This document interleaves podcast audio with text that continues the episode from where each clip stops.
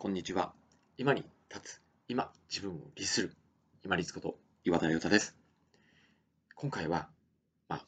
保育者、教育者、もしくは保護者の方に向けて強くお伝えしたいことを述べます。それは何かというと、小学校2年生までにタイピングを始めましょうということです。タイピング、大人になれば自然にできるものと思いがちですけれども、早く始める、特に小学校3年生までに始めておくと、大きなメリットが2つあります。そのうちの1つが、やっぱり言葉のアウトプットなんですね。書く以外に形になって出てくる、特にこの機械の中で形になってくる、出てくる文字っていうのは、理由を以下も問わず、とにかく楽しいんですよね。で、このタイピングで文字を打っていると、広報変換で文字が出てくるので、ボキャブラリーが増えるっていうこともありますし、文字が出てくるっていう形形で出てくるので、自分のメタ認知が進みやすいんですね。おすすめしているのが、自分がとにかく言いたいこと、書きたいことを書きまくる、この作業だけでですね、自分が今何を考えているのか、感じているのかっていうのが形になって出てくるので、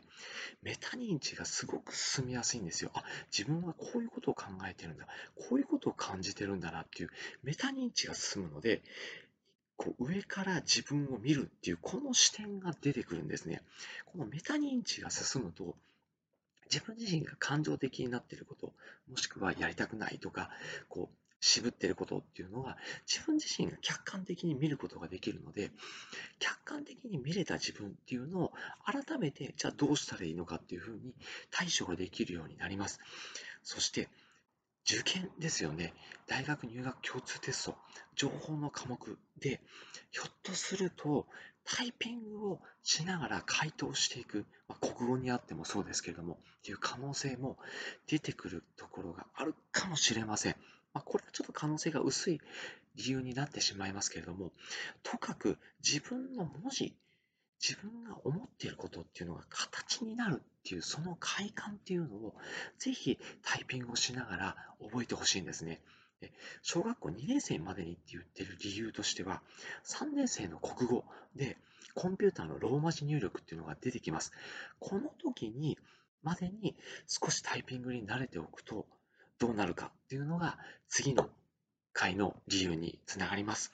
まずはこの言葉というのが自分の文字以外に形になるその楽しさというのをぜひ覚えてほしいんですね。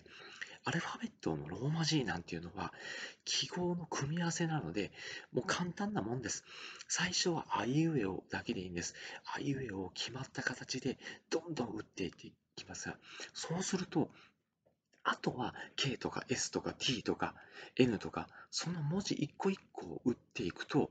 どんどん書ける文字が増えていくのでなだれ式に覚えていく形。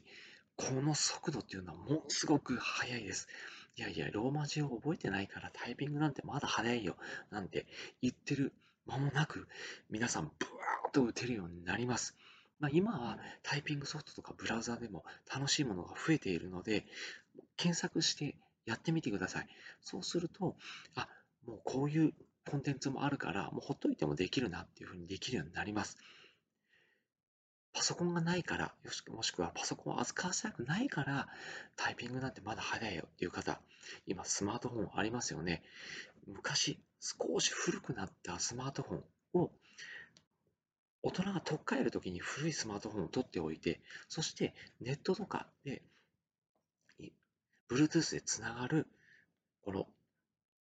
キーボードですね、を2000円か3000円ぐらいで取り寄せるだけで、タイピングすぐ打てるようになります。